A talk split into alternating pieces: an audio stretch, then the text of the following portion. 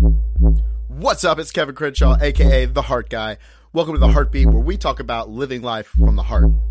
Freedom is literally a state of mind. You can believe that you are controlled or in a situation you can't get out of, or you can take ownership and say, you know what, I'm in complete ownership of my life and in control of my life, and I have freedom to do whatever I choose.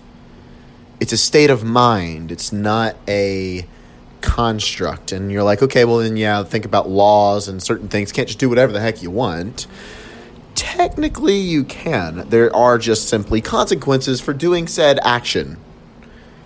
But everybody's free to do whatever we want. There are just simply consequences for doing a certain thing. And so, in that, it, the consequence could be a good thing, right? If you do a thing that gets you closer to what you want, that's a good consequence. Then you also have bad consequences, and consequences have been labeled this thing as like a, a negative thing in society, but you can also see it as the a positive thing because I create a podcast, and the consequence of creating that podcast has been hundreds of people have had inspiration for changing their life and i've gotten messages from people who've changed their life that to me is a positive consequence so looking at the consequences of your actions and the in seeing the positive because I could also see the negative in creating a daily podcast, which is I have to take time out of my schedule every single freaking day to deliver content, no matter what I got going on, no matter how I feel, and sometimes I don't know what I'm, what I'm supposed to talk about or want to talk about, right?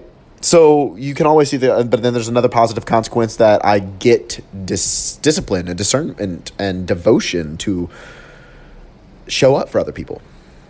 So it's really looking at the full spectrum and realizing that you're free to do whatever you want. You're free to say whatever you want. You're free to ask that person out. You're free to end a relationship, start a relationship. It's ultimately up to you. Just look at the consequences. But that's then figuring out and knowing what you want. Because when you can know what you want, that's when you can make the choices that will lead you ultimately to that closer spot, even if that means experiencing pain in the moment that's what I got for you guys today. Hopefully, this helps. As always, put some heart into everything that you do today.